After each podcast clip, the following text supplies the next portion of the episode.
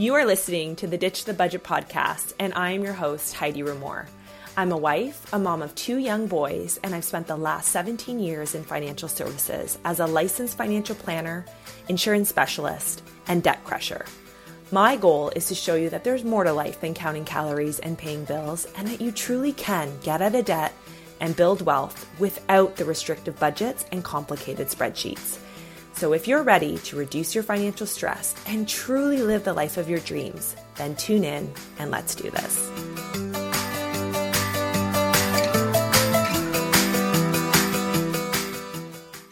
I get asked the question around contributing to an RSP or a TFSA. This is for the Canadians that are listening. They both do very amazing things, but they do very different things. So we need to understand, first of all, what they are, what their differences are, and then how to maximize both of them according to what your goals are. Now, I always like to uh, preface these conversations by saying this is very general information in nature. Should always seek your own independent tax and financial planning advice from your own professional. If you live in Ontario and you're looking for somebody to help provide some of that guidance to you, I, I'd be happy to help you do that You can go ahead and book in a free call with me. I'd love to talk to you about this information. I find it very fascinating and it's something that I definitely help my clients with. So, I guess I'll start off with what the differences are because a lot of people don't really understand the differences between an RSP and a TFSA. So, a registered uh, retirement savings plan is exactly that. It is something that you register with the Canadian government. And by doing so, you are essentially able to lower your taxable income in that tax year. The premise is that you will use that money in your retirement. We actually have cutoff dates by when you have to start withdrawing that money. So by age 71, you have to start taking that money out of your RSP.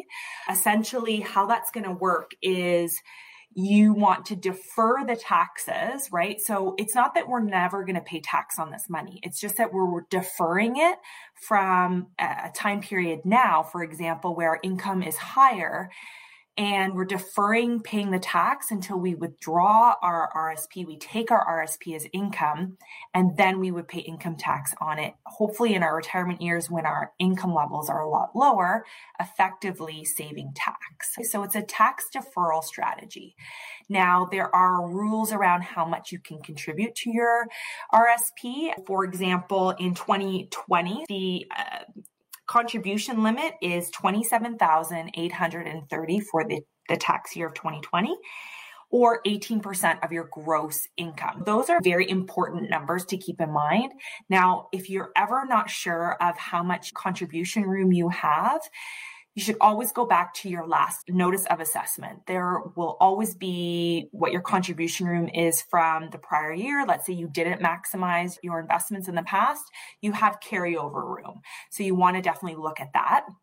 You can also find it through the CRA website. If you log into your account, then you can get that information as to what your contribution limit is for the, the 2020 tax year. So RSPs, think about that as as you're deferring the tax to a period in your life where your income will be lower and therefore paying less tax. Okay, so in your retirement years.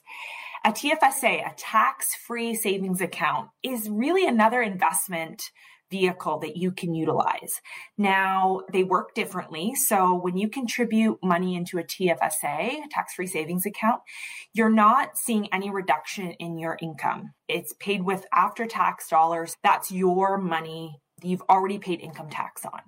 But when you contribute it, whatever it, whatever amount it grows to, it grows tax deferred, which is really positive. So any kind of growth in that investment definitely is tax free, right? That's the name of it, a tax free savings account. So when would you use one over the other? So I have a couple of tips for you. And again, general information, always seek out your own independent uh, tax and financial planning advice to make sure that this is going to be specific to you because there's not a cookie cutter answer with this stuff. And that's why it's really important that you talk to people that understand it.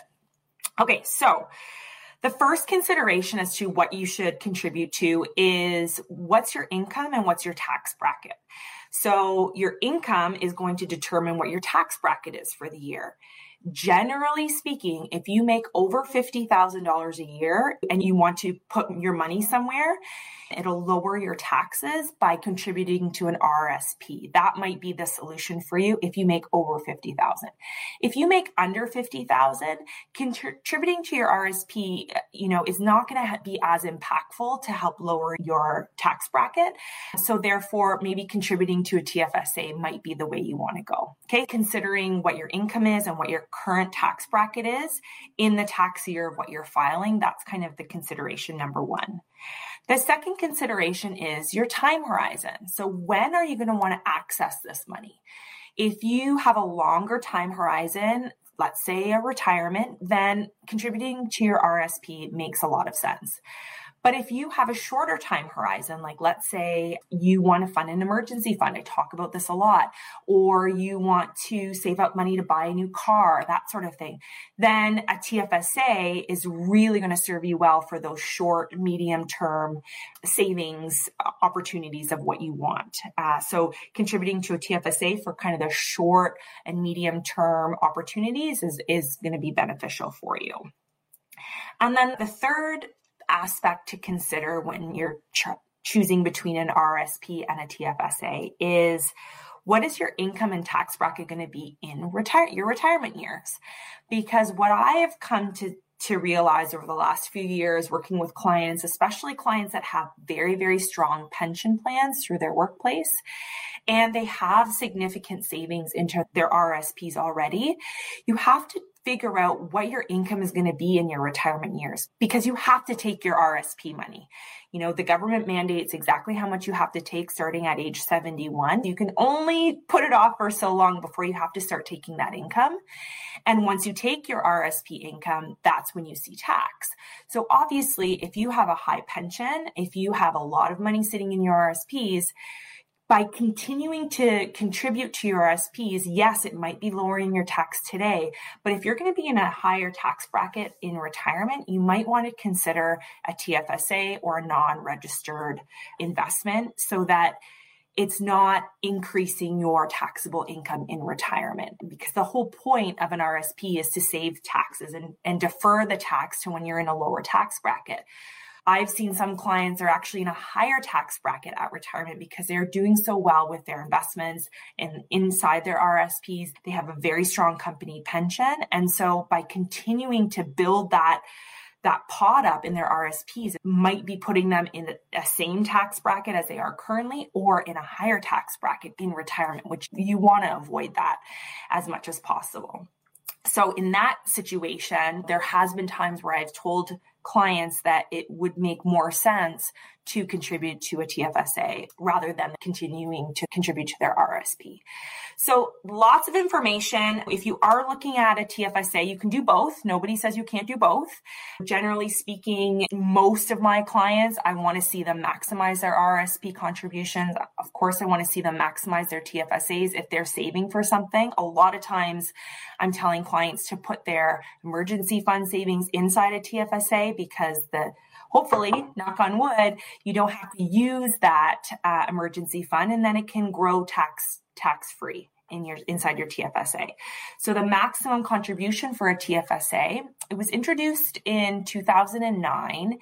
So right now, if you've never contributed to a TFSA, you would have 75,500 of room to be able to put money into. Now there are lots of rules around withdrawing it, contributing. So you, please, you want to make sure that you're talking to somebody that understands this and really uh, figuring out what makes the most sense for you and your financial situation and also what your what your financial goals are. It always comes back to your financial goals. What do you want right? What kind of retirement do you want? Is is there something that you're saving for in the next few years? Well it doesn't maybe make sense to put that savings in an rsp because you're going to be withdrawing it and your income is still going to be very high. So you might want to balance the two out so hopefully that gave you some great information. Again, I mentioned that I'm happy to help. So make sure that you are getting on my calendar for some free consultations. I'll post the link uh, in the show notes. Oh, And deadline, deadline for your RSP contribution is March the 1st. So not a lot of time, about a week left to get those contributions in to count for the 2020 tax year. All right. So I hope everybody has an awesome rest of your day. We'll talk soon. Bye, everyone.